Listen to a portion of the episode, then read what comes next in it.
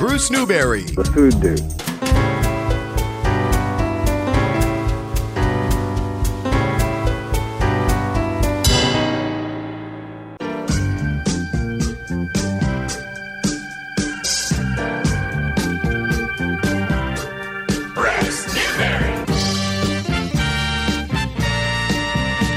Here in the Dave's Marketplace Broadcast Bistro, the Waybury Inn reminds you reservations required when you come in for dinner Wednesday through Sunday and for Sunday brunch from 9 until noon.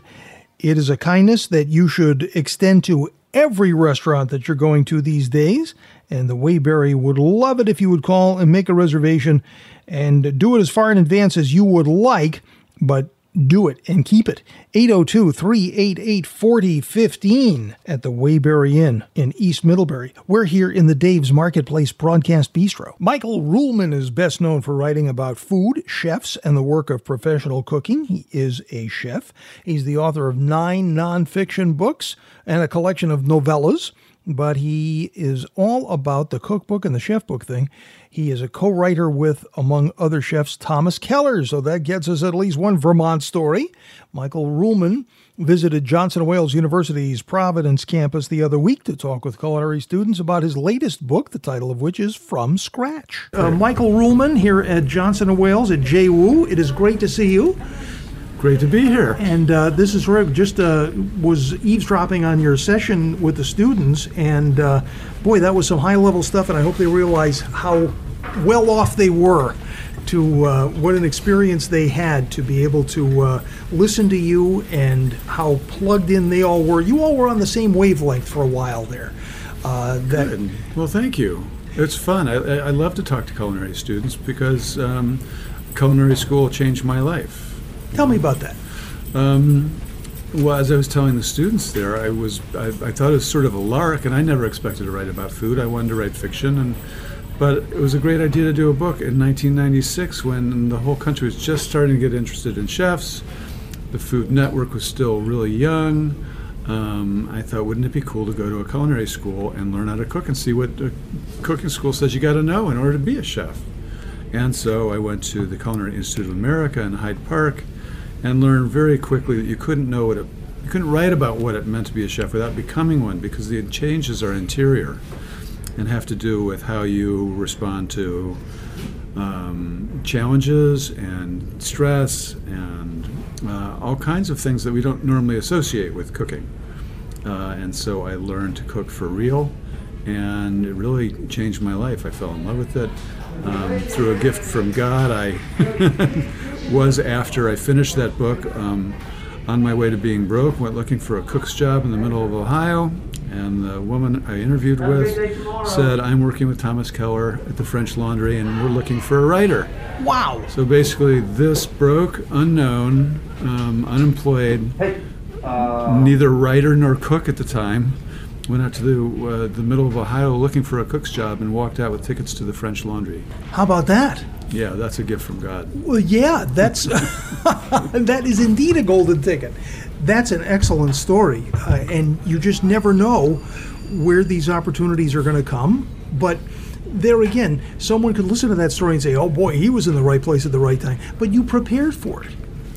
Yeah, that's part of why I tell that story is because um, if I, ha- I I've known I wanted to be a writer since I was in fifth grade, and in college my mentor was Reynolds Price, and he he told me he told us basically all I needed to know in order to write. He says sit down for this at the same time of day for the same amount of time and produce the same amount of words, uh, five to six days a week, and you could be a writer maybe.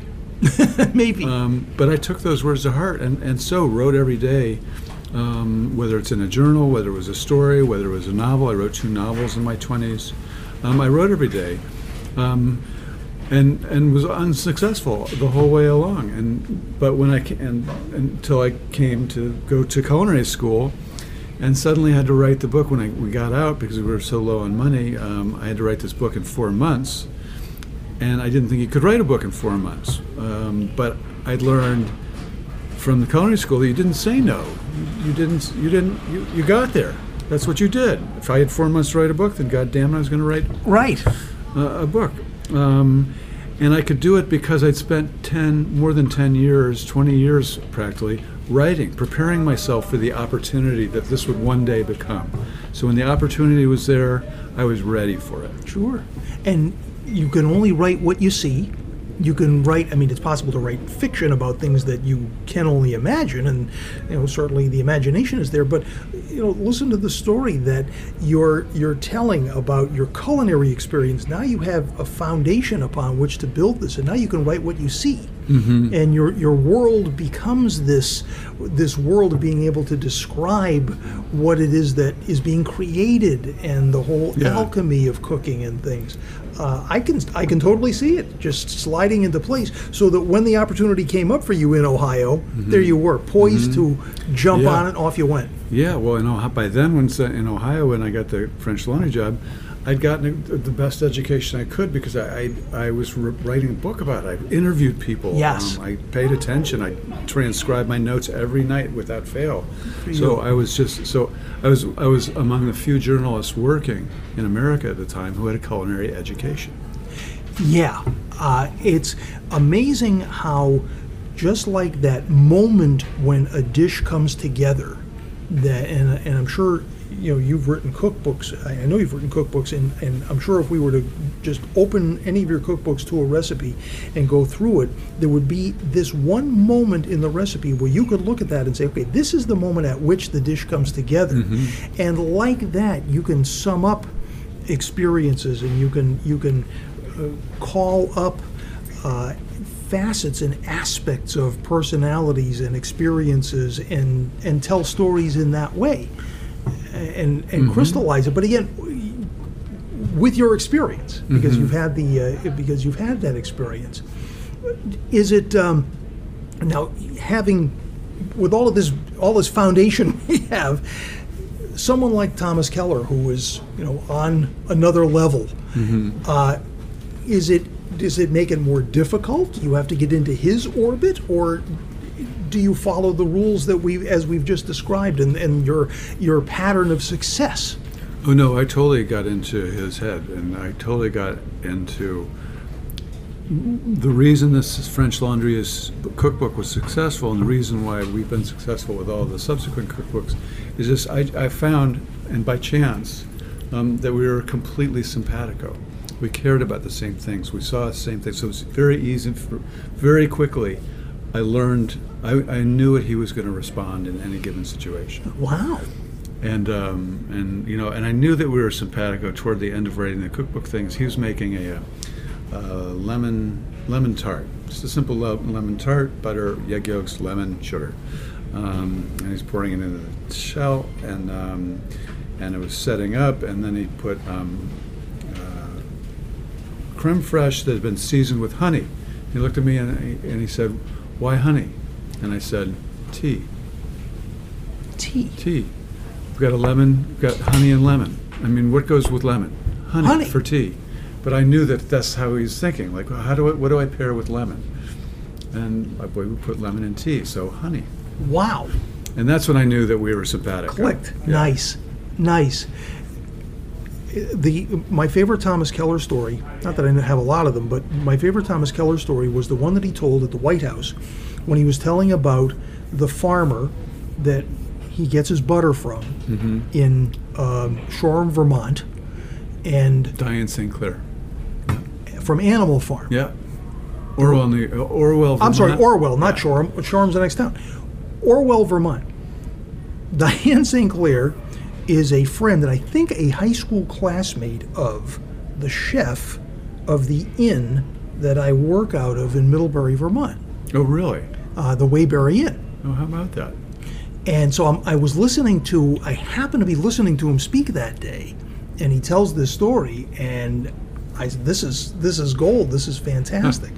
so it, which is all part of uh, the the chef's name at the Waybury is Donna Seibert, and she used to be Donna Green, and her family owned the inn for many years, so she literally grew up in the inn, and she has that kind of a, of, a, of a chef's Rolodex with everybody in the whole Champlain Valley, certainly in, in Addison County, where you know Diane has the butter and, and some cream.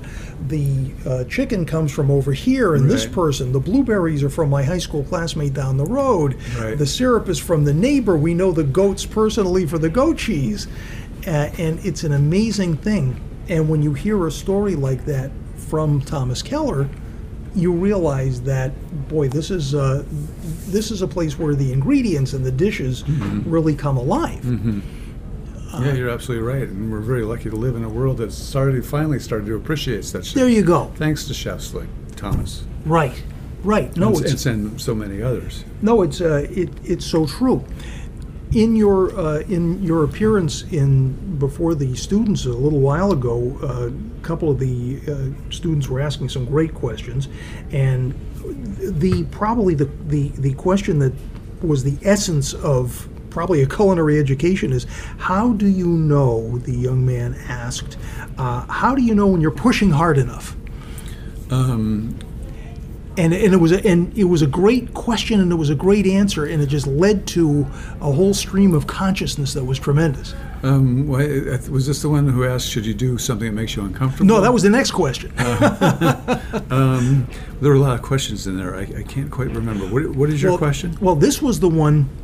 This was the young man that said, "Well, how do you how do you know Oh. if you're you know if you're Gotcha. if you're pushing and and uh, between yourself and uh, How do you know if you want it bad enough? that was it? Yes, Okay. yes, Um, and you don't. It, it's just that we may, we have a lot of choices to make, and we take a lot of risks in our lives.